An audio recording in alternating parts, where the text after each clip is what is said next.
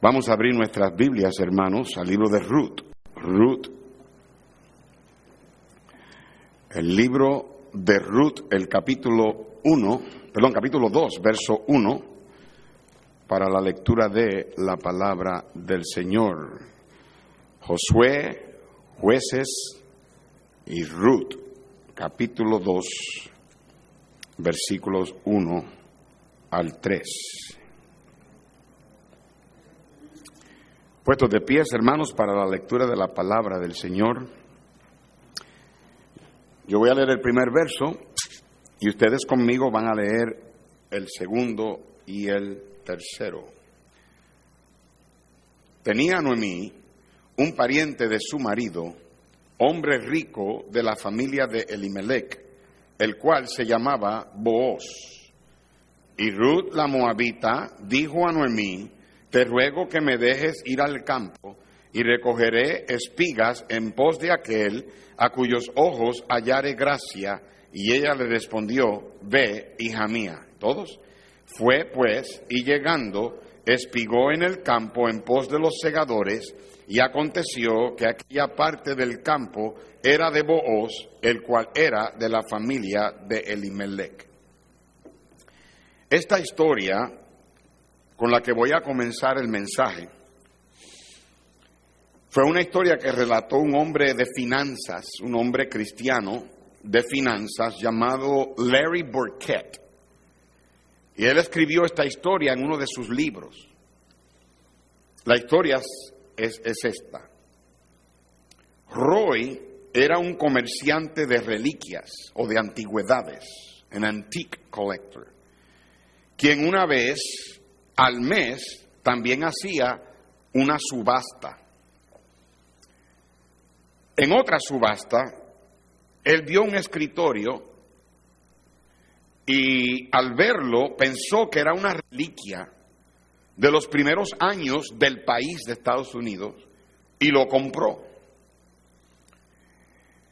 Un escritorio que aparentaba ser de la familia Jefferson del presidente Thomas Jefferson. Después de examinarlo cuidadosamente, él llegó a la conclusión de que el escritorio era una réplica muy buena del original. Así que él decidió venderlo en su próxima subasta, con la intención de por lo menos recuperar el dinero que inicialmente él había invertido. En el día de la subasta, una mujer entró a la tienda y vio el escritorio y se enamoró del escritorio. ¿Cuánto cuesta ese escritorio precioso? preguntó la mujer. Señora, es solo una muy buena réplica, no es una reliquia original, contestó Roy. Él estaba seguro de que la mujer no podía discernir la diferencia, pero él no le podía vender ese escritorio como una reliquia porque él era un hombre cristiano honesto. A mí no me importa eso, dijo la señora, y volvió a preguntar por cuánto lo vendía. Roy le dijo, yo pagué 400 dólares por él, solo deme lo que invertí. Oh, eso es un excelente precio, respondió ella con mucho entusiasmo. Le dejaré un depósito y regresaré mañana con el resto del dinero para llevarme el escritorio. Roy le dijo, eso no es necesario, señora. Si simplemente me da su nombre, su número de teléfono, yo le guardo el escritorio aquí hasta que usted venga. Eso es muy bondadoso y amable de su parte, dijo ella. Mañana regresaré con una camioneta para recoger el, escritorio.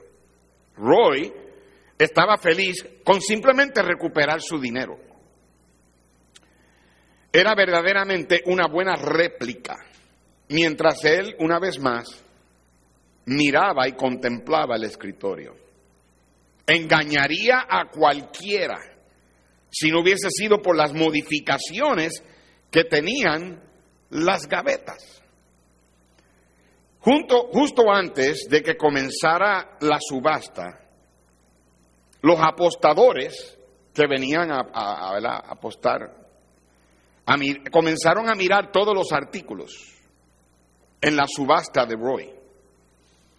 Y un subastador y comerciante que Roy conocía bien, se paró frente al escritorio y comenzó a examinarlo bien cuidadosamente.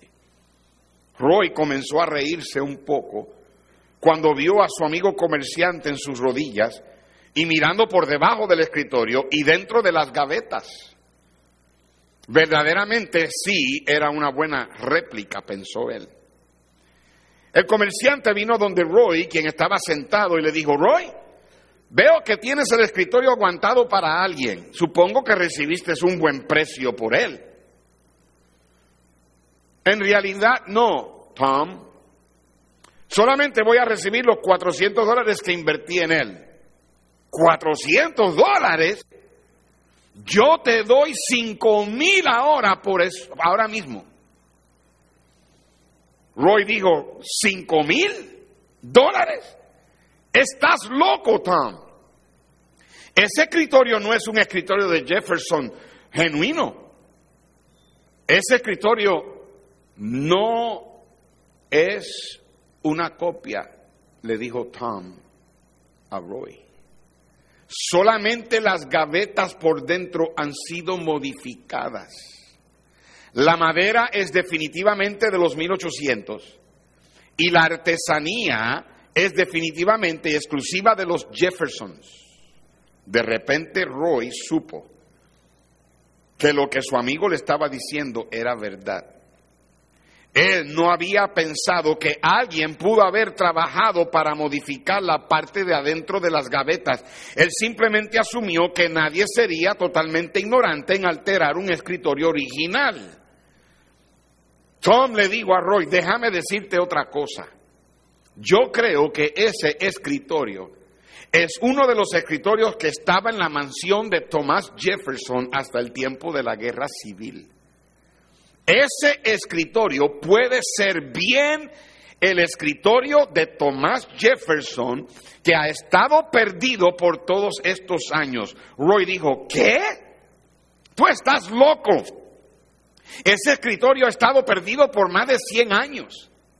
Ese escritorio hoy valdría 100 mil dólares. Tom le dijo, 200 mil dólares, Roy. Si no lo has vendido todavía, te sugiero que lo guardes en un lugar seguro. Pero ya lo vendí, dijo Roy. La compradora viene a traerme el dinero. Invéntate una excusa, le dijo Tom. ¿Quién sabe cuánto valga ese escritorio? Lo más probable que ese escritorio es único y seguramente uno que el mismo Thomas Jefferson hizo. Tú puedes que encuentres a un coleccionista dispuesto a darte un cuarto de millón de dólares por ese escritorio. Al final te diré.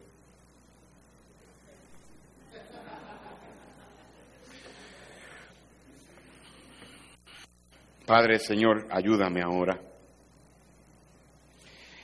Tú sabes que este mensaje me tomó por lo menos, por lo menos 15 horas preparar. Lo he preparado con mucho cuidado. He rogado y he pedido que me ayudes a articular mis palabras. Yo quiero que mi, mi gente que me llama pastor entienda que los amo y que a veces un pastor no predica lo que quiere predicar, sino lo que necesita predicar. Y este mensaje es uno, Señor, que necesitamos predicarlo. Y tu pueblo necesita escucharlo. Por favor, Señor, ayúdame a predicarlo con el corazón en mi mano. Yo no estoy aquí para ofender a nadie. No hay nada que yo no haría por esta iglesia. Casi 17 años me he parado detrás del púlpito a alimentarles, a nutrirles, a edificarles, y hoy no es la excepción. Dame el oído de tu pueblo. Lo pido humildemente, detrás de tu cruz, confesando mis pecados y rogando por tu gracia, en el nombre de Jesús. Amén. Pueden tomar asiento, hermano.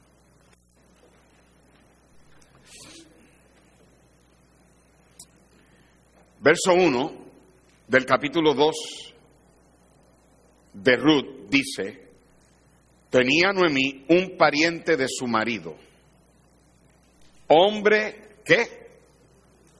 ¿Hombre qué, iglesia? Rico, hombre rico. Ahora quiero que vayamos al capítulo 3. Y vamos a comenzar leyendo el verso 1 en adelante. Sígame bien Trate de meterse en la historia, trate de imaginar lo que está pasando en este capítulo. Después le dijo su suegra Noemí, hija, hija mía, no, te, no he de buscar hogar para ti para que te vaya bien. Una de las cosas, hermanos, que tenemos que entender acerca de estos tiempos, cuando una muchacha era viuda, ella estaba a la merced de, poder ser sostenida. Ella no tenía quien le sostenía. La cultura eh, del Medio Oriente era que la mujer no trabajaba, el hombre era el que trabajaba, era el que ponía eh, comida en la mesa. Y cuando una mujer no, ah, cuando una mujer no tenía marido y cuando una mujer no podía tener hijos, muchas veces era mirada con desprecio. Entonces, a veces mujeres, viudas, jóvenes, buscaban a alguien que estuviera dispuesto a casarse con ella. Mira, yo me convierto en tu esposa y yo pues hago el trabajo para, para, para que por lo menos tener de comer. No, yo no necesariamente estoy diciendo que eso era, eso era correcto, yo estoy diciéndote lo que, de la manera que se vivía en aquel tiempo. De hecho, esclavos. Los esclavos de aquel tiempo no eran los esclavos que aquí en Estados Unidos han tenido cuando ah, tenían a los negros en, en esclavitud. Esa esclavitud de aquí, eso es antibíblico, totalmente, totalmente diabólico. En aquellos tiempos los esclavos vivían para el amo y ellos como no tenían de otra manera de sustentar a su familia, entonces eran comprados y por el, por el alimento, por el techo, algunos esclavos eran solteros cuando eran contratados y les daban, y entonces le daban una esposa y tenían hijos. Y por eso era que había una ley que cuando él llegaba a los siete años, eh, después de los seis años, llegaba al, al año séptimo, el esclavo quedaba libre. Pero si él había venido soltero y entonces él quedaba libre, y en esos seis años él se casaba, tenía hijos, la esposa y los hijos no podían irse con el esclavo. Entonces el esclavo tenía que hacer una decisión, irse solo o quedarse con el, con el amo. Y muchos esclavos cuando se quedaban con el amo, le iban al pueblo y le agujereaban la oreja, hacían, le hacían un agujero en la oreja. Y cuando la gente lo veía, es, ese agujero identificaba a ese esclavo como queriendo decir, yo fui comprado, me dieron la libertad, pero yo decidí ser el amo, perdón, el esclavo de mi amo por el resto de mi vida. Entonces, Noemí, después de que Ruth estuvo en la hacienda de Booz y ella llegó con la cebada y el trigo y vio Dios la bendición de Dios, perdón, vio Noemí la bendición de Dios en Ruth, ahora le dice a Ruth en el capítulo 3, verso 1, ¿Tú no crees que debo de buscar un marido, como quien dice, un hogar para ti, para que te vaya bien? Y entonces le dice, ¿no es vos nuestro pariente? Con cuya criada tú has estado, he aquí que él avienta esta noche la parva de las cebadas. Ah, en el tiempo de la, de la siega, cuando desgranaban la cebada y lo, lo tiraban al aire, lo tiraban al aire para que el viento se llevara la paja, y se caía el grano. Y aprovechaban la noche porque era más caliente, perdón, más fría, más fresca y había más sereno, más viento. ¿Están conmigo, hermano? Entonces, como vos la había tratado también en el capítulo 2, Noemí pensó, ven acá, muchacha, aquí tú, tú tienes un ticket de lotería. Porque tú no crees que vos pueda ser el, hombre que, que te redima. Versículo 3. Te lavarás pues y te ungirás, y vistiéndote tus vestidos, irás a la era, al, al terreno, mas no te darás a conocer al varón hasta que él haya acabado de comer y de beber. En el versículo 4 le dice, y cuando él se acueste, notarás el lugar donde se acuesta, e irás y descubrirás sus pies, y te acostarás allí y Él te dirá lo que hayas de hacer. Y el la verdadera prueba de amor, hermana, es que usted le bese los pies a su marido. Algunas están haciendo no way. Ni lo piense, ni que me paguen. La Biblia dice que mis pies son hermosos. Cuán hermosos son los pies de los que predican el Evangelio. Después del servicio, por 25 dólares te dejo que tome fotos. Entonces ella le responde en el versículo 5, haré todo lo que tú me mandes. Descendió pues a la era, la era era el terreno, e hizo todo lo que su suegra le había mandado. ¿Qué le mandó? Pues que se vistiera, que se perfumara, que fuera donde estaban los hombres allá comiendo, pero que no se diera a descubrir, eh, y que también cuando se acostara, vos, que viera donde él se acuesta, irse a, a donde él estaba. Verso 7. Y cuando vos hubo comido y bebido y su corazón estuvo contento, no es que estaba borracho. Usted sabe, hermano, cuando uno trabaja todo el día y está con un hambre que se come un caballo y llega a la casa y tu esposa te tiene una carne asada con un arroz y te tiene unas buenas tortillas de harina hecha a la mano y una buena salsa picante y, tú te la comes y tú te sientes bien contento. Booz estaba contento, se retiró a dormir, especialmente cuando, cuando la comida te da sueño. Amén. Se retiró a dormir y dice la Biblia, a, la, a un lado del montón. El montón era la parva de la cebada que él había tirado al, aire, ¿verdad? Y dice, entonces ella vino calladamente y le descubrió los pies y se acostó. Y aconteció que a la medianoche, ¿te imaginas? se entremeció aquel hombre, se estremeció aquel hombre y se volvió y he aquí una mujer acostada a sus pies. ¿Ah? Y dice, le digo, ¿quién eres? Estaba oscuro, ¿ok? No habían luces en aquel tiempo. Ella respondió, yo soy Ruth, tu sierva. Extiende el borde de tu capa sobre tu sierva, por cuanto tú eres pariente cercano. Le estaba diciendo, por favor, ten misericordia de mí, soy viuda, necesito a alguien que me cuide. Ándale, vos, extiende tú tu capa. Esposa, como quien dice. Vos le dice, bendita seas tú de Jehová, hija mía. Has hecho mejor tu postrera bondad que la primera. En otra palabra, esto que estás haciendo es una bondad más grande que la primera. ¿Cuál fue la primera? La primera fue que ya cuidaba de su suegra. Y esta voz le dijo, es más grande tu, tu, bondad. Y dice, ¿por qué? No yendo en busca de los jóvenes, sean pobres o ricos. ¿Ves, eh, ¿Ves tú ves muchacha que tú no tienes que estar detrás de muchachos? Cuando un muchacho pone tu ojo en ti y tú por dentro estás que te quieres morir por él, no le enseñes eso. Haz lo que sufra. No le muestres tanto rápido, no, que luche. Dile, ve, habla con mi papá. Y dale, pone una foto de un hombre bien feo. Oh, bien, bien, parece un monstruo para... Si él se atreve a hablar con alguien así, ese vale la pena. Y le dice en el verso 11, ahora pues no temas, hija mía yo haré contigo lo que tú digas. Ve, hermano, hermana, que no hay que ver novelas, que uno puede leer la Biblia y, eh, está mejor esto que las novelas que usted ve en la televisión. Eh, hermano Gutiérrez dice amén, ve, Pues toda la gente de mi pueblo sabe que eres mujer qué. Mujer qué, hermanos. Noten esa palabra, virtuosa. Y ahora, aunque es cierto que yo soy pariente cercano, con todo eso, hay un pariente más cercano que yo. Pasa aquí la noche y cuando sea de día, si Él te redimiere, bien, redímate. Mas si Él no te quisiere redimir, yo te redimiré. Vive Jehová, descansa pues hasta la mañana. Esta es una de las historias más emocionantes de toda la Biblia. No la voy a explicar en su totalidad, pero sí la voy a explicar lo suficiente para que entendamos la verdad del mensaje. Estoy predicando acerca de tres pruebas de tu carácter.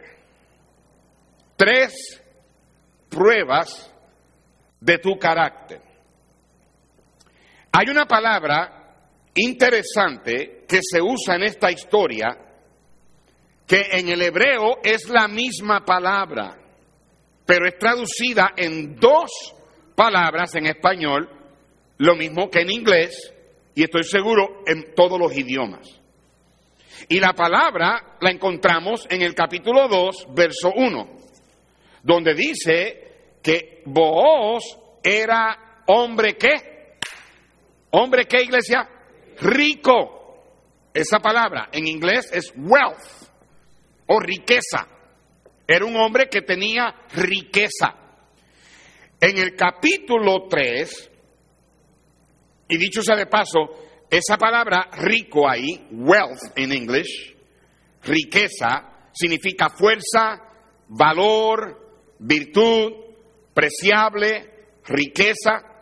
En el capítulo 3, verso 11, dice la palabra, vive Jehová, perdón, versículo 11, porque toda la gente de mi pueblo sabe que eres mujer que, no les oigo, mujer que, virtuosa. Es la misma palabra en el hebreo. Virtuosa, que significa fuerza, valorado o de mucho precio, riqueza, virtud, preciable, el capítulo 2, la palabra es en referencia a vos. En el capítulo 3, la palabra es en referencia a Ruth. Hay muchas cosas que estos versículos nos enseñan.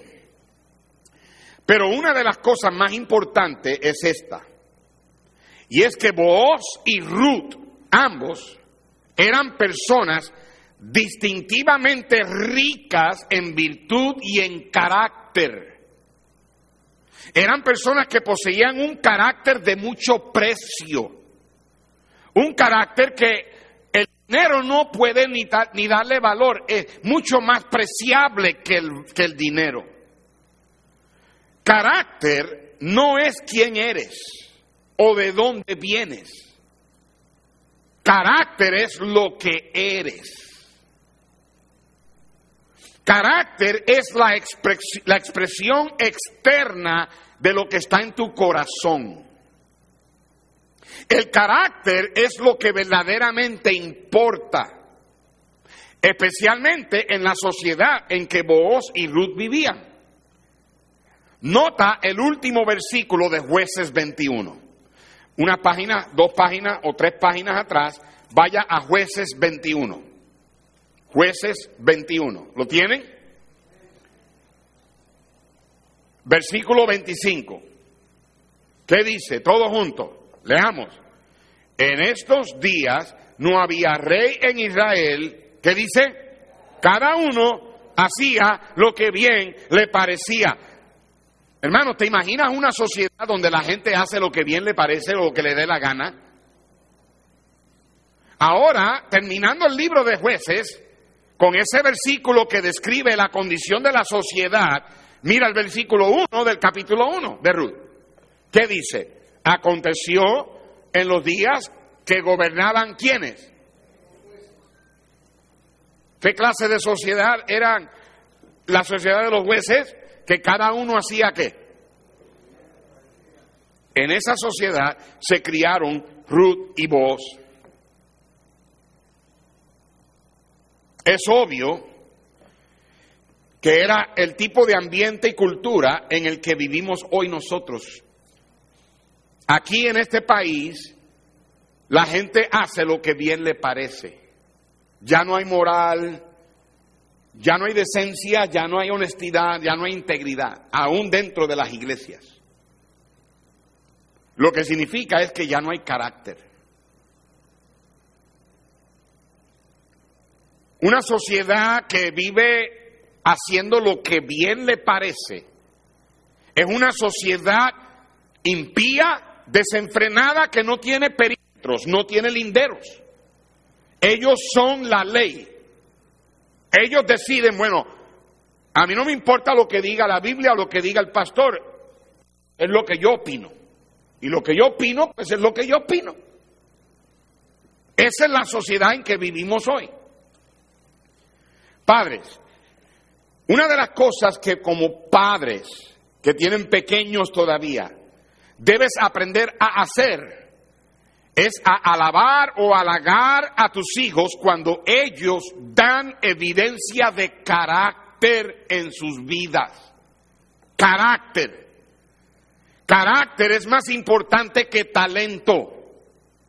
Carácter es más importante que habilidades deportivas, talentos de música, de arte. Es más importante el carácter. Mira, el doctor Jack Hiles siempre nos decía a nosotros los muchachos, los pastores, los predicadores, the preacher boys, él nos decía, muchachos, cuando tú seas pastor y tengas que emplear a alguien, no emplees talento o habilidad, emplea carácter. Y créeme, yo conozco un pastor que no está muy lejos de aquí, que en unos años atrás empleó a un hermano por el talento de la música que tenía. Pero me dijo, Dani, no lo puedo sacar de la cama. No viene a trabajar a tiempo. Siempre que lo ves llegar a la iglesia por la mañana, para el trabajo viene con la cara como que acaba de salirse de la cama. Y me dijo, ¿cuántas veces el pastor House nos decía que no empleáramos talento, que empleáramos carácter? ¿Por qué? Porque el talento le huye al carácter. Talento no se levanta temprano. Talento no se deja llevar por la disciplina. Carácter hace lo que tiene que hacer cuando tiene que hacerlo y cómo debe hacerlo, aun si no tiene el talento para hacerlo. ¿Me están escuchando? Padre, por el amor de Dios, entrega a tus hijos a tener carácter.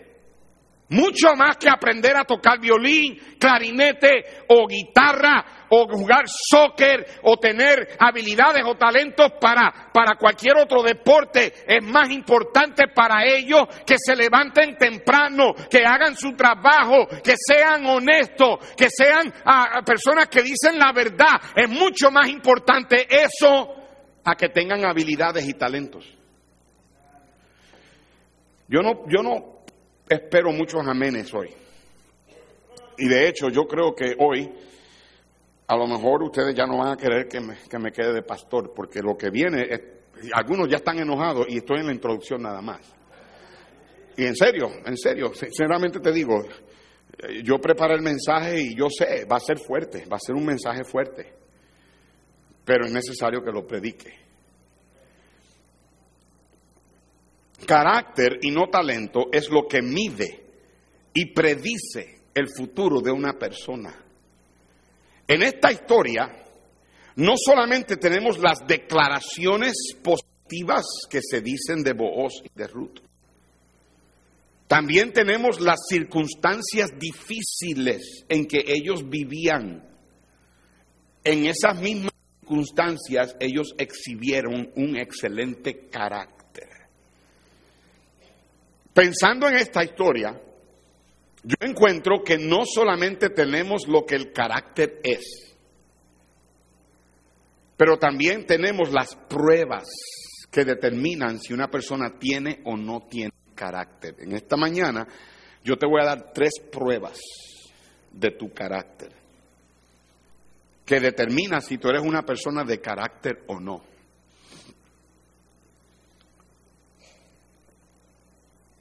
La primera prueba, y esta es una,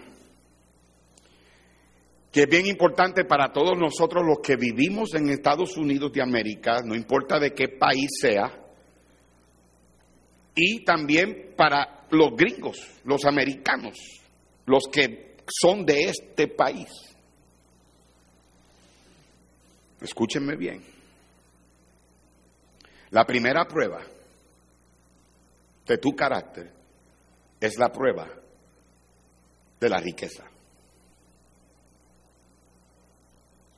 La prueba del dinero. Tú tal vez estás diciéndote ahora, ah, pues el mensaje no es para mí, pastor, porque yo no tengo mucho dinero. Yo no tengo ni dónde caerme muerto. Yo no tengo mucha riqueza. Yo rico no soy. No, escúchame. La realidad es si tú vas a lugares que yo he ido a predicar, a países donde yo he estado en lugares de pobreza, todos aquí llegarían a la conclusión de que en este país nadie es pobre. Nadie. En este país, aún el que menos tiene es rico comparado con lo que mucha gente vive, como mucha gente vive en otros países. Haití, la India, ahora mismo Venezuela, Tailandia, las islas Filipinas, gente que vive en la selva. Aún el vagabundo que vive debajo de los puentes de Dallas, si él quiere, él no tendría que vivir así. Aquí cualquiera puede encontrar trabajo. Aquí cualquiera puede encontrar suficiente trabajo para ganarse lo mínimo y lo mínimo a la hora aquí es una fortuna comparado con mucha gente gana ya.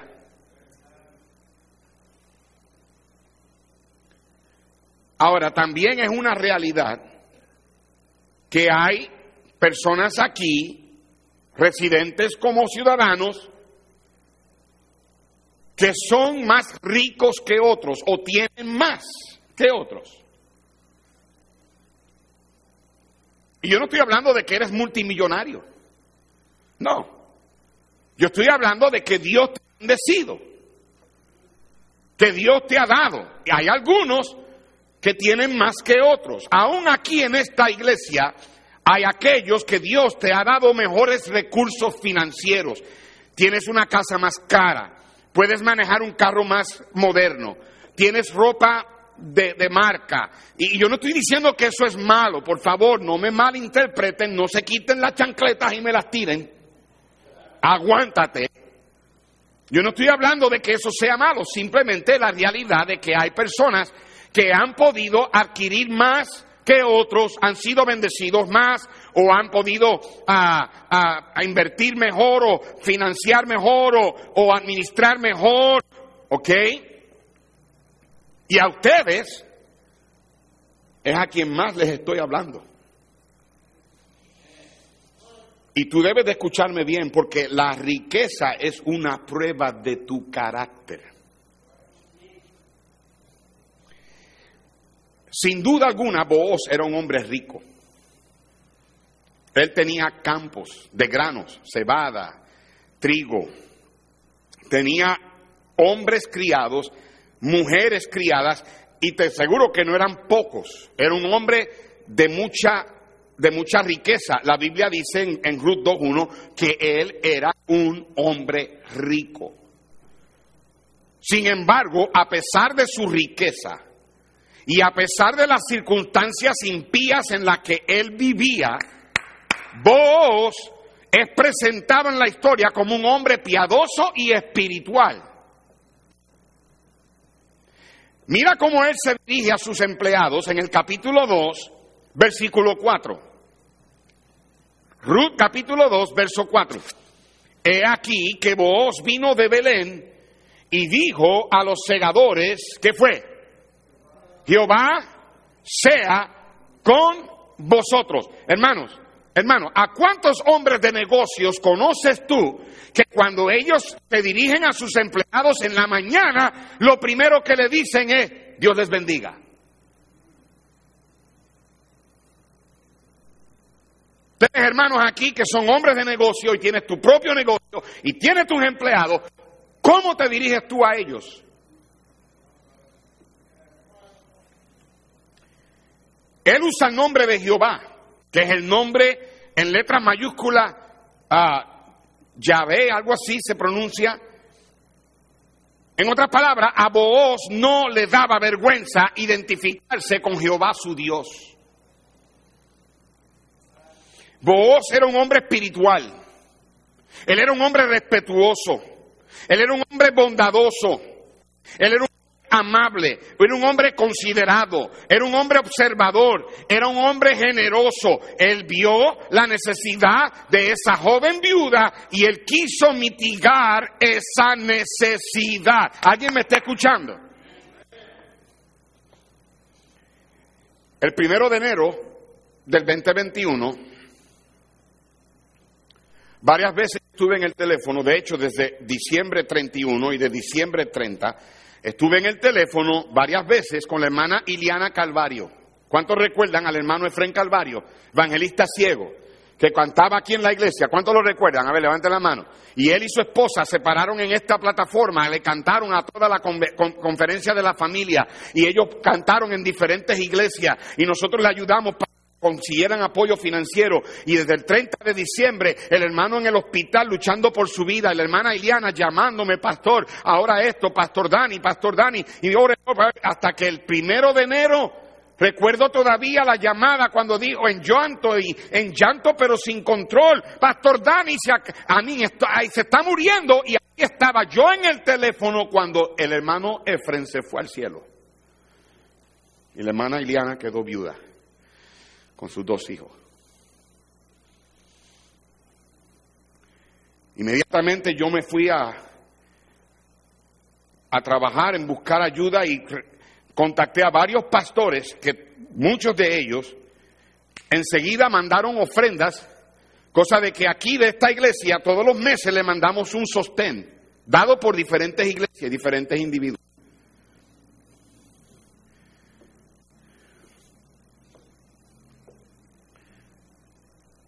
Por la gracia de Dios, nosotros, esta iglesia, ha podido cuidar de la hermana. Hasta que el Señor diga qué es lo que ella tiene que hacer. ¿Sabe por qué? Porque si algo la Biblia enseña, es que no descuidemos a las viudas. Y que Dios bendice a los porque el Salmo 68.5 dice claramente que Dios es el defensor de las viudas.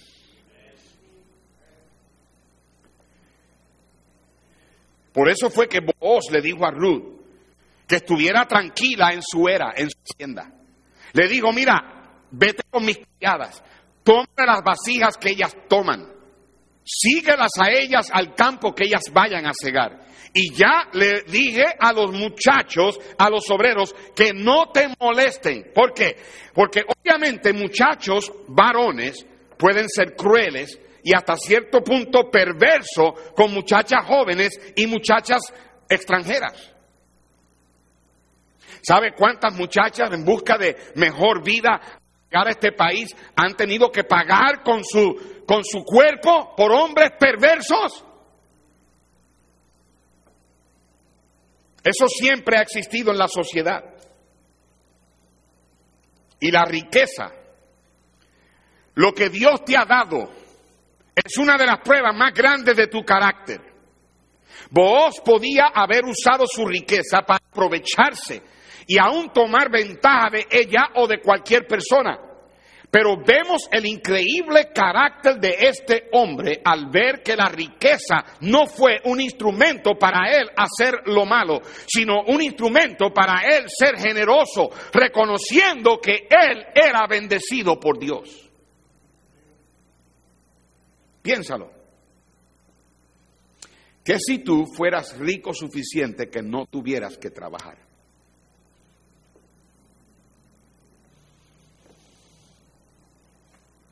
Ahora, no todo el mundo puede manejar la riqueza correctamente. Para algunos, la abundancia de dinero es una receta a tu destrucción. El trabajo es bueno. Dije que el trabajo es bueno. El trabajo fue creado antes de que el pecado entrara a la humanidad. Dios puso a Adán en el huerto para que lo trabajara antes de que Adán y Eva pecaran. Lamentablemente muchos padres han hecho el trabajo un castigo para los hijos. Oh, te portaste mal, pues ahora recoge tu cuarto. Oh, no hiciste la tarea, pues ahora vete al patio y recoge las hojas. No, hermano, no.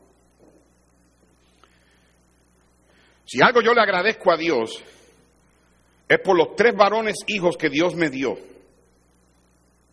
que aprendieron a trabajar, Dani, David y Andrés. Y encima de eso me dio otro hijo cuando Jared se casó con Elisa.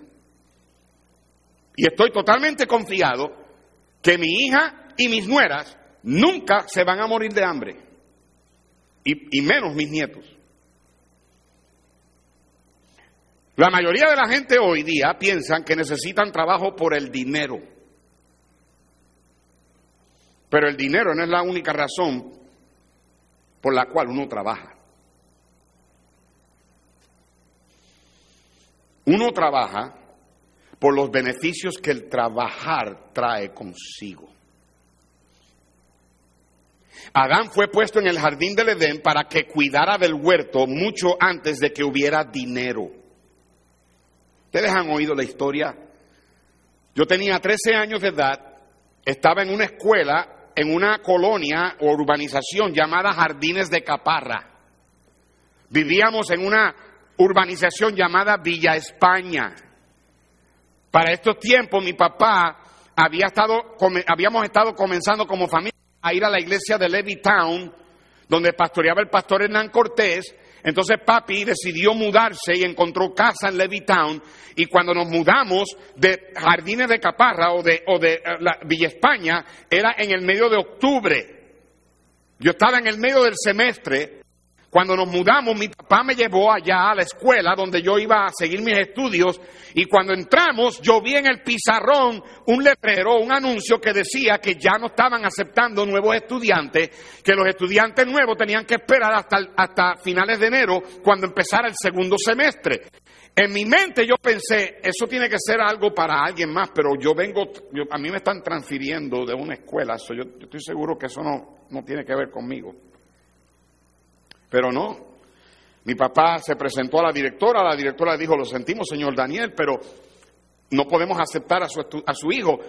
Lo que vamos a hacer es que vamos a tomar la, transcripción de sus estudios hasta octubre, vamos a evaluar su, su semestre con eso y usted lo puede traer en enero, a finales de enero, para que venga a la escuela. mi papá dijo, pero ¿cómo es posible? Mi hijo va a estar sin escuela desde ahora hasta enero. Y ella dijo, es que esa es la, regla del Departamento de Instrucción Pública. Yo acá estaba, gloria a Dios, aleluya. Yo no voy para la escuela el mes, la mitad de octubre, todo noviembre, todo diciembre y casi todo enero. Yo pensé para mí que el Señor me llevó al cielo. Yo pensé enseguida, yo voy a dormir hasta la hora que me dé la gana. No tengo que preocuparme por hacer tarea me voy a burlar de los muchachos cuando estén pasando por la casa con los libros, yo voy a hacer, ah, ah, ah". yo, yo, yo pensé, wow, esto es vida. Llegué a mi casa, mi mamá me vio por la ventana, ella tenía una ventana frente a la, a la cocina, al fregadero, estaba lavando los pies y me mira, y entonces entré por la puerta y mami me mira y dice, ¿qué pasó? Y le dije, no tengo clase hasta enero. Ella miró a papi y le dice, ¿Y qué vamos a hacer? Papi dijo, no te preocupes. Esa noche me quedé despierto creo que hasta la medianoche, viendo una película antigua de Tarzán. Ya todo el mundo se había ido a dormir. Yo pensé, me puedo acostar a la hora que quiera, me levanto a las 11 de la mañana, a las 6 de la mañana. Dani, ¿eh? Dani, ¿eh? Dani, ¿eh? ah, levántate. Papi, yo no tengo clase. Que te levantes.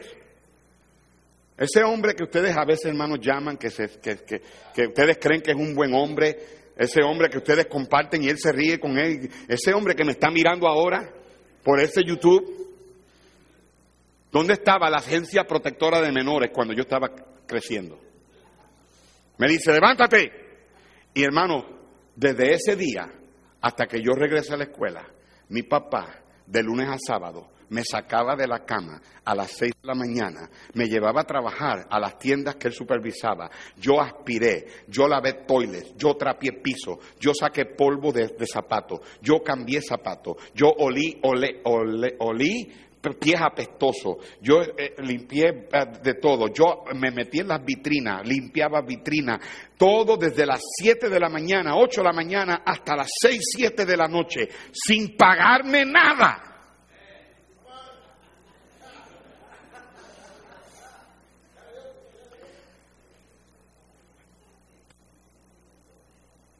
Mi papá a mí me dio una lección más valiosa que todo el dinero que yo me puedo haber ganado. Él me enseñó a levantarme temprano. Ahora viene el verano. ¿Y qué van a hacer ustedes algunos padres? Vas a dejar que tu Kiko esté hasta las 10 de la mañana en la cama. Vas a dejar que estén hasta las 2 de la mañana viendo películas.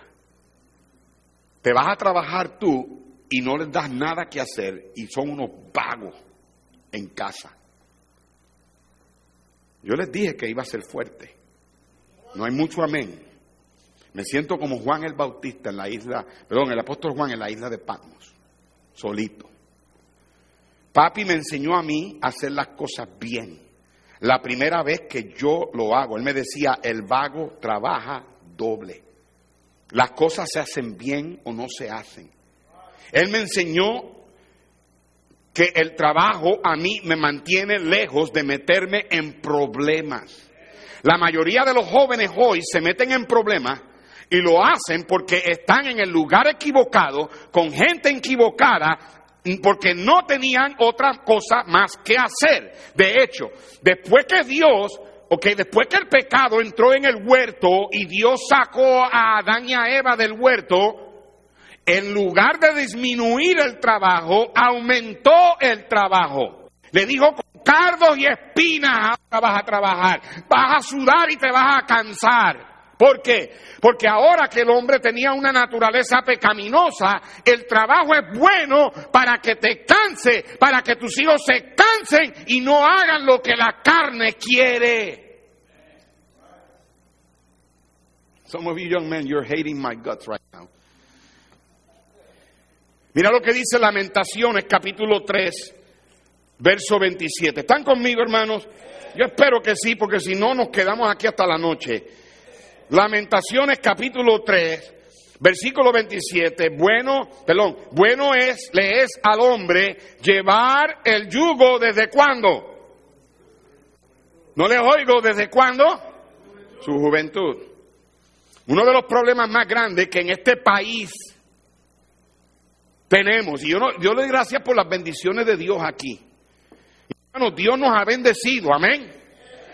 Pero uno de los errores más grandes y los problemas más grandes que padres cometen con sus hijos es cuando todavía el muchacho de 16 años ya le quieren comprar carro. ¿En serio? Tú piensas que es más conveniente para que tú no tengas que llevarlo acá, acá que si va, pues vamos a comprar un carro. Ese carro lo que hace es que hace que el muchacho agarre un aire de independencia y es el carro que lo va a llevar a su destrucción.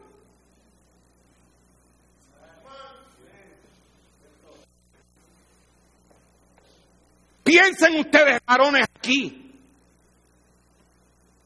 ¿Tenías tú un carro a los 16? Eras afortunado si tenías un burro.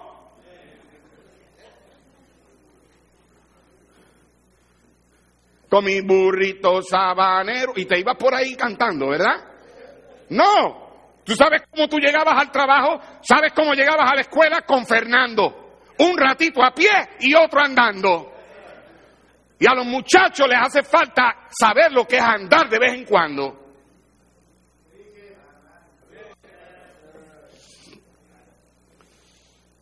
Pero ese carro lo agarran. Where you going? Just going for a ride. Ya se creen, se, I'm cool. Y después tú lo ves en el carro con el asiento para atrás, manejando. ni se afeitan todavía, no tienen carácter y muchos muchachos se meten en problemas por estar dando vueltas, hangueando, como dice, I'm gonna hang around.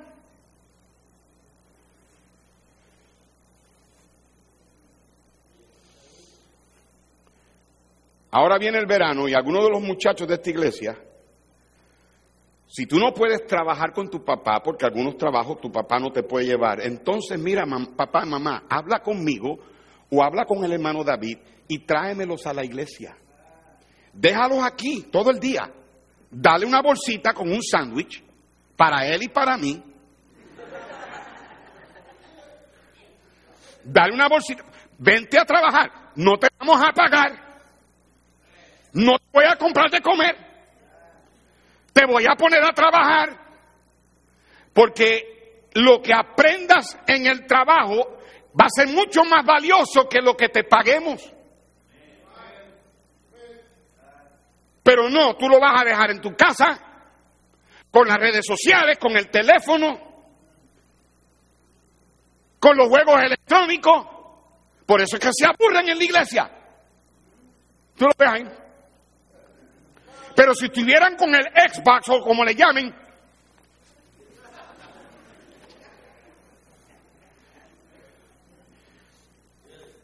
el beneficio de tú trabajar aquí es para que no te quedes en casa haciendo nada, metiéndote en problemas en la computadora, yendo a lugares donde contaminas la mente con un montón de porquería, y perdona la expresión. Y padres, cuando busques trabajo para tu hijo, no los dejes trabajar el domingo. Yo no puedo entender a padres que negocian esa convicción Prefieren que los hijos se vayan a trabajar por dinero que estar bien con Dios. Voy a estar solito. Are you, with me? Porque él es el diácono, es el que firma el cheque. Si no aquel, aquel. Más que el dinero, ellos necesitan del Señor. Dije que más que el dinero, ellos necesitan del Señor más que el dinero, ellos necesitan la bendición de Dios sobre sus vidas. Y cuando padres ponen a sus hijos a trabajar los domingos, no se dan cuenta del, daño que les están haciendo a su vida espiritual. Porque les están enseñando a decir que ellos no necesitan a Dios. Pero pastor, que queremos que trabaje, pero ¿dónde? ¿No, has tratado orar, orar a Dios, Señor? Por favor, dale un trabajo a mi hijo, a mi hija, que no tenga que trabajar domingo.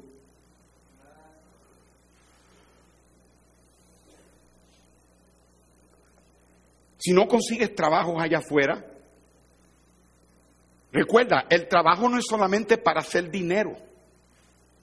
Claro, es parte de eso. Pero más que eso, tus hijos necesitan tener carácter. Y si no consigues trabajo allá afuera, entonces invéntate trabajos en la casa. Búscale trabajos. Mira, cuando nos mudamos para, para había días que mi papá no me podía llevar a trabajar con él. Yo pensé, tengo un día libre. Ah, ah. Mi papá me dio un pico y pala. Y me puso a... Y esto fue lo que me dijo, quiero que limpies el patio y saques toda la hierba mala. So, yo tenía que ir a los muchachos allá afuera jugando, yo aquí, ahí, dándole pico y pala y sacando hierba mala. Fue, fue años después, años después, cuando yo caí en cuenta que toda la hierba era mala.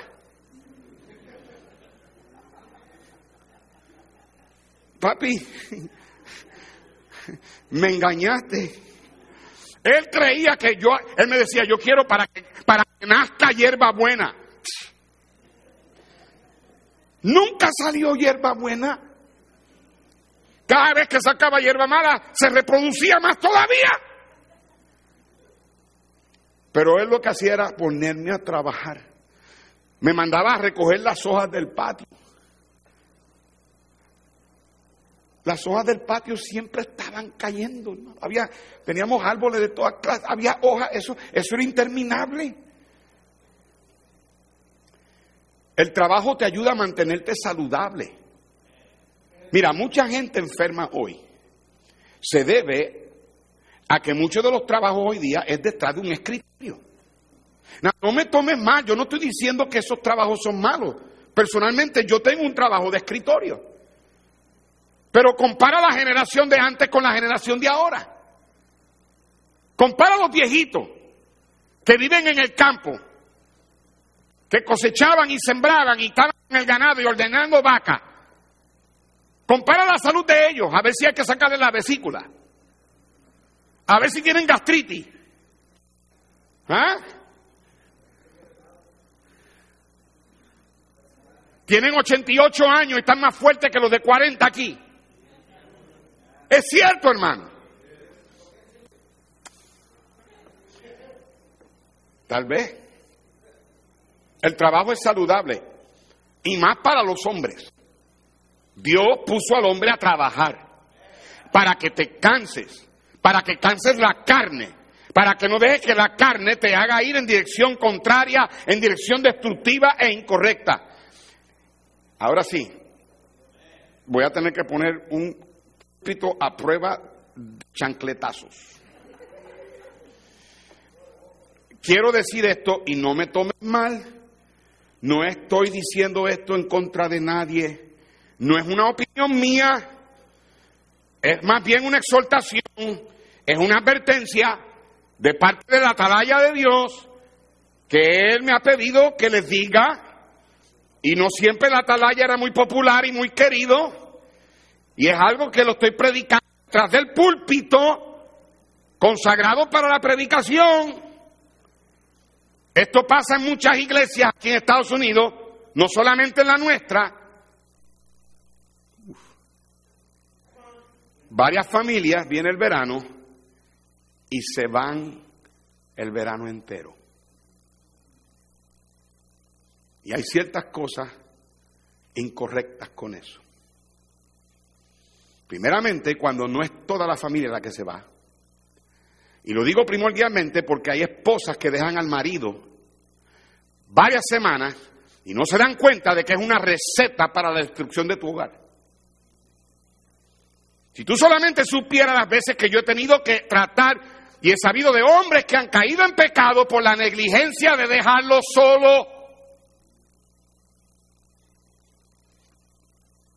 Es una negligencia. Tu primera responsabilidad es tu esposo, no tus vacaciones.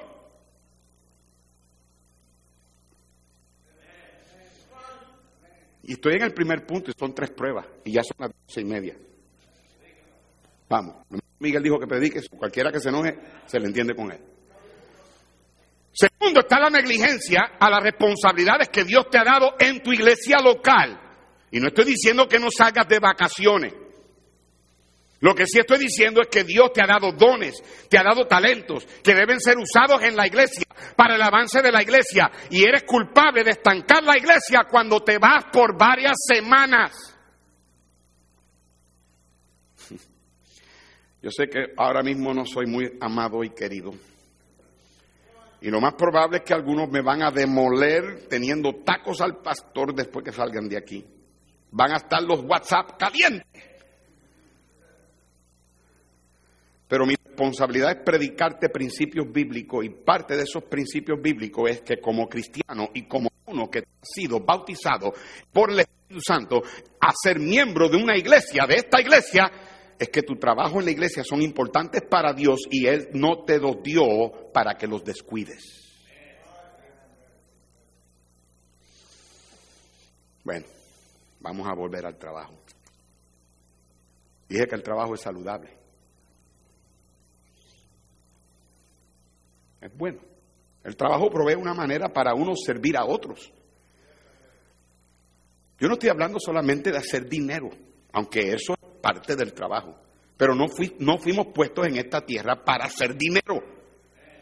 Fuimos puestos en esta tierra para servir a otros. Cristo dijo, yo no vine para ser servido, sino para servir y dar mi vida en rescate por muchos.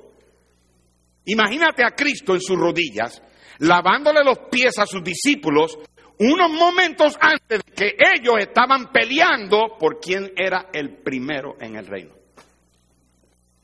Mira, busca algo en la iglesia que te ayude a servir a otros. El gozo de la vida se encuentra en servir a otros.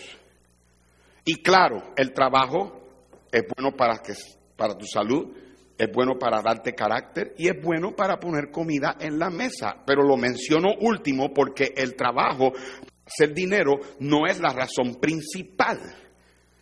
Sin embargo, muchos hacen el trabajo la razón principal, hacer dinero. Y yo no estoy diciendo que no, que tener riquezas es malo. Es posible para un hombre piadoso o un cristiano piadoso tener riqueza. Ve conmigo al Salmo 112. Salmo 112, versículo 1 al 3. Dice, bienaventurado, bendito el hombre que teme a Jehová y en sus mandamientos se deleita en gran manera, su descendencia, ¿ves? Su descendiente será poderosa en la tierra, la generación de los rectos será bendita. ¿Por qué? Porque bienes y riquezas hay en su casa. Las riquezas se pueden lograr de varias maneras. Tú puedes lograr tener riqueza, teniendo sabiduría de cómo administrar el dinero. Tú puedes aumentar tu riqueza siendo diligente en el trabajo. Y otra manera de tú aumentar la riqueza es siendo generoso. En Proverbios 22, versículo 9, y yo les prediqué esto no hace mucho, Proverbios 22, Versículo 9, el ojo misericordioso, el ojo generoso, el ojo benigno, bondadoso, el ojo misericordioso será bendito porque dio de su pan al indigente. Dios nunca tuvo en mente de hacerte rico para tú tener para ti. Dios te hizo, te ha dado y te ha bendecido para que compartas con el que tiene necesidad. En Eclesiastés, el próximo libro, capítulo 11, verso 1, dice, echa tu pan sobre las aguas, porque después de muchos días lo hallarás con mantequilla y mermelada. En el Salmo 37, echamos para atrás al versículo 21 del Salmo 37, en el Salmo 37, verso 21, dice la Biblia, el impío toma prestado y no paga.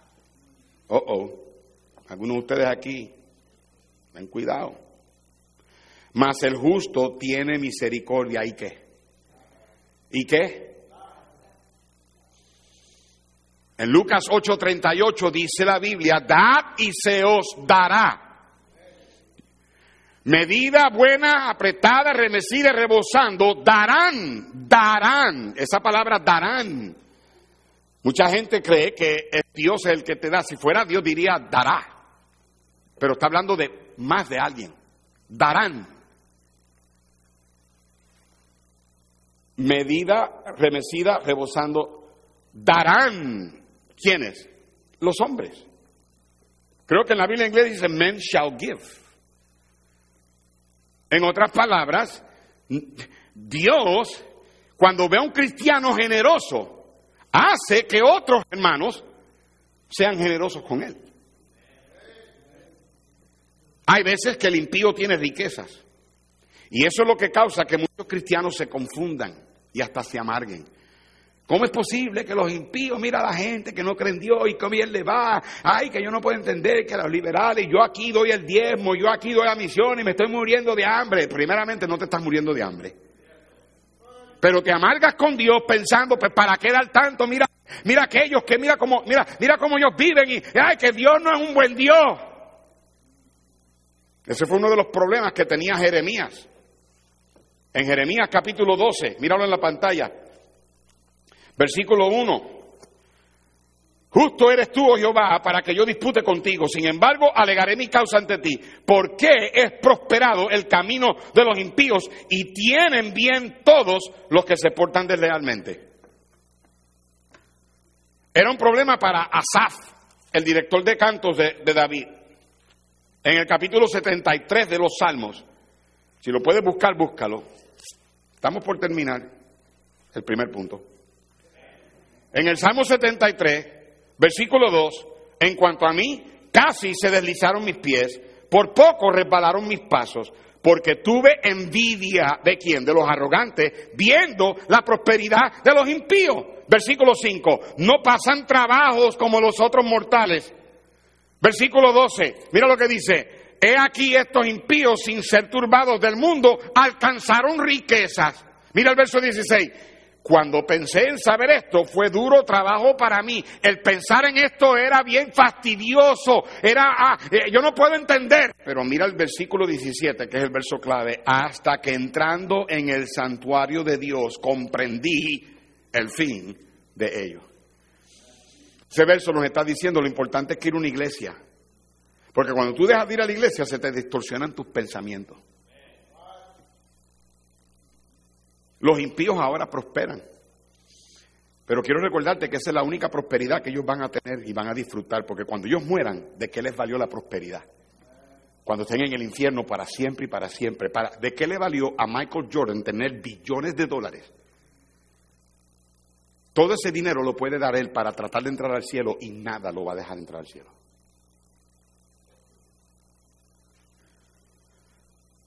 No es pecado tener riquezas.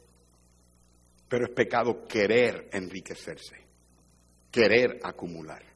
En Primera de Timoteo, capítulo 6, Primera de Timoteo, capítulo 6, versículo 9, Pablo le dice a este joven que le diga a la iglesia lo siguiente. En Primera de Timoteo, capítulo 6, versículo 9, le dice, porque los que quieren enriquecerse, vea, aquellos que quieren, esa es tu meta, ganar dinero. I want to have money. I want to buy this. I want to have a house. I want to have a car. Yo quiero tener un carro de este año. Yo quiero tener ropa. Yo quiero tener prendas. Yo, I gotta have. El que quiere enriquecerse cae en tentación y lazo y en muchas codicias necias y dañosas que hunden a los hombres en destrucción y perdición. ¿Por qué? Porque raíz de todos los males es el amor al dinero, el cual codiciando algunos, gente hoy día codicia el dinero. Hay gente aquí que codicia el dinero y por eso es que tú no diezmas.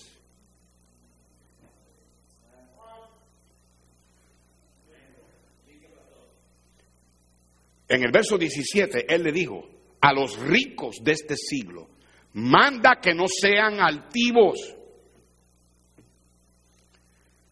ni pongan la esperanza en las riquezas, las cuales son, ¿qué iglesia? Porque son inciertas, porque hoy las puedes tener y mañana no. Hay personas que hoy pueden ser ricos y mañana lo puedes perder todo. Hay cristianos que necesitan entender que Dios puede darte riqueza hasta cierto punto y cierta cantidad. Y confórmate con eso. Porque tener más de eso te lleva a la destrucción. Y es bien, importante que lo disiernas. Porque nunca es la voluntad de Dios que tú engrandezcas tus graneros. ¿Se acuerdan la historia del hombre que dijo, mira todo lo que tengo, ¿qué voy a hacer? No me cabe. Lo que él debió haber dicho es, voy a vivir con lo que ya tengo y voy a dar para que el Evangelio siga siendo proclamado. Pero no, voy a invertirlo en esto. Voy a agrandar mi cuenta de retiro. Voy a agrandar mis graneros. Y el Señor le dice, y esta noche vienen a buscarte tu alma. Y lo que tienes de quién será. La meta en tu vida no debe ser que te enriquezcas. La meta en tu vida debe ser que confíes en Dios, lo honres, sirvas a otros, desarrolles carácter y quién sabe, puede que termines teniendo riqueza. Dice aquí en el capítulo 6, verso 17, dice, sino que ponga tu esperanza en el Dios vivo que nos da todas las cosas en abundancia para que las disfrutemos. Y si Dios te da riqueza, continúa confiando en Dios, continúa honrándole, continúa sirviendo a otros, continúa desarrollando carácter, reconociendo que todo viene de parte de Dios y Él nos da todas las cosas en abundancia para que las disfrutemos. Es fácil en tiempos de prosperidad y de riqueza dejar que cosas, posesiones, materialismo se conviertan en un sustituto en las cosas de Dios. Yo he visto familias en donde el esposo o la esposa no son felices a menos que tengan cosas. He visto situaciones donde las tarjetas de crédito literalmente han consumido a la familia. He visto jóvenes graduados de cabello bíblico salirse de la voluntad de Dios e ignorar el llamado de Dios para predicar por complacer a la esposa y comprar y poseer y endeudarse hasta el punto que dejan de diezmar, dejan de asistir a los servicios de la iglesia por conseguir otro trabajo, por el deseo insaciable de querer enriquecerse. He visto familias que por tener terreno, se alejan del perímetro de la iglesia, siempre dicen lo mismo, no van a faltar a la iglesia, no van a dejar que la distancia los detenga, pero nunca falta. Dejan de venir los domingos en la tarde, dejan de manejar entre semanas, dejan de venir a la visitación y antes no era así. Antes estaban envueltos, fieles, sirviendo a Dios, pero por las posesiones, por la prosperidad, por el dinero, ya ni vida espiritual tienen. Es asunto de tiempo cuando van a ver la repercusión negativa de esas decisiones. Lo más importante en la vida no es cuánto dinero tú tengas en el banco, o qué clase de carro tú manejas, o cuántas cosas o posesiones tú tienes, o cuánto terreno tú tienes. Si Cristo viene hoy, ¿qué va a sucederle a esas cosas? Lo más importante en la vida es tu relación con Dios, con los tuyos con los demás. Y si tienes una buena relación con Dios, tú bien sabes que no necesitas lo material. Jehová es mi pastor, nada me faltará. El mundo está lleno de gente rica que darían su dinero por tener una buena relación con Dios. Hoy día hombres trabajan hasta 80 horas y yo no digo que eso sea malo, pero no estoy necesariamente en contra de eso. Pero el problema es que viven por querer tener dinero ignoran su relación con Dios, con la iglesia, con la familia. Por algo dijo Dios, seis días trabajas. Seis. Por algo Cristo dijo, el día tiene doce horas. Desde las seis de la mañana hasta las seis de la tarde, suficiente tiempo para hacer el trabajo que necesitamos hacer.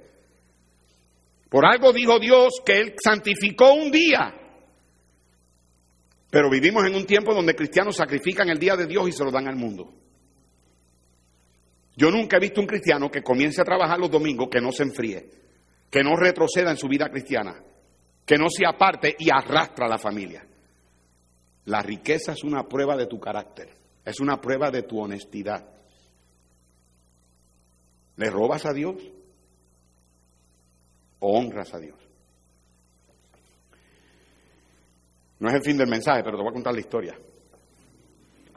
Roy acababa de enterarse de que el escritorio que él vendió por 400 dólares, la misma cantidad por la que lo compró, valía tal vez un cuarto de millón de dólares. Déjame decirte otra cosa, le dijo Tom a Roy. Yo creo que ese escritorio es uno de los escritorios que estaba en la mansión de Thomas Jefferson hasta el tiempo de la guerra civil. Ese escritorio puede ser bien el escritorio de Thomas Jefferson que ha estado perdido por todos estos años. Roy dijo, ¿qué? ¿Estás loco, Tom? Ese escritorio ha estado perdido por más de 100 años. Ese escritorio hoy día valdría más de 100 mil dólares. Tom le dijo, 200 mil dólares, Roy. Si no lo has vendido todavía, te sugiero que lo guardes y lo pongas en un lugar seguro. Pero ya lo vendí. La compradora viene a traerme el dinero. Invéntate una excusa, le dijo Tom a Roy. ¿Quién sabe cuánto valga ese escritorio? Lo más probable es que ese escritorio es único, seguramente uno que Thomas Jefferson mismo hizo. Tú puedes que encuentres a un coleccionista dispuesto a darte un cuarto de millón de dólares por ese escritorio. Toda esa noche Roy luchó con la idea de que tal vez él no estaba legalmente atado a venderle el escritorio a la compradora, ya que no había habido dinero intercambiado o pagado. Déjame preguntarte, ¿qué harías tú en esa situación? Recuerda, la riqueza es una prueba de tu carácter. de tu honestidad. Después de luchar unas cuantas horas con la idea, Roy pensó en llamar a su abogado y preguntarle acerca de la legalidad de rehusar venderle el escritorio a la señora, a quien él se lo había prometido. Cuando se dio cuenta ya eran las dos de la mañana y él bien sabía que no era un asunto legal, sino un asunto de carácter y honestidad. La señora llegó a la tienda, entró por, pero no podía encontrar el escritorio y le pregunta a Roy, ¿dónde está mi escritorio? No se lo vendió a alguien más después que me lo prometió a mí, ¿verdad que no? No, señora, contestó Roy. Lo puse en la parte de atrás para guardarlo. Entonces, ¿vas a vender? Oh, sí, se lo voy a vender, le dijo Roy a la señora. Pero tengo que admitirle que luché con la idea de no vendérselo casi toda la noche. Pero esta mañana, mientras yo oraba, el Señor me dio un verso en Proverbios 11.3, la integridad de los rectos los encaminará, pero destruirá a los pecadores la perversidad de ellos. Señora, yo le, le, le di mi palabra y se la voy a cumplir. La señora se quedó sorprendida. Roy continuó, simplemente no deje que nadie le convenza a venderle ese escritorio. Es un escritorio único. Ella le dijo, entonces no creo que lo puedo comprar. Si es de tanto valor, tengo miedo que le pase algo. Usted reténgalo y asegúrese de que lo tenga en un lugar donde la gente lo pueda ver. Pero señora, lo más probable es que vale 200 a 300 mil dólares y usted tiene el derecho a él. Yo le dije que se lo vendería. Ella le dijo, entonces usted véndalo y cómprame un buen escritorio que yo pueda tener en mi oficina. Ella entonces se dirigió hacia la puerta de la salida y desde allá le dijo, llámeme cuando me consiga uno, ¿ok? Roy vendió el escritorio en un museo de Washington por 230 mil dólares. Tomó 10 mil dólares, le compró un hermoso escritorio estilo Jefferson, hecho según las especificaciones de Roy, y se lo presentó a la señora como un regalo en agradecimiento y le dio un cheque por 100 mil dólares, porque él reconoció que su integridad valía más que 230 mil dólares. La riqueza es una prueba de tu carácter. Esa es la primera. Prueba número dos. Ven esta noche. Ah, ese amén fue fuerte, ¿verdad? Gracias, Padre, por tu palabra. Tú sabes que yo he querido decir las cosas bien dichas, pero más bien, Señor, para que no solamente sean oídas, sino que sean palabras que lleguen a nuestros corazones. Ayúdanos. Con cabezas inclinadas, ojos cerrados, el tiempo se ha ido, ya es tarde, puestos de pie. Si Dios le ha hablado en su corazón, aquí está el altar, todos puestos de pie, go and real quickly. Vamos a, a usar el altar si es necesario usarlo. Unos minutos más y nos vamos.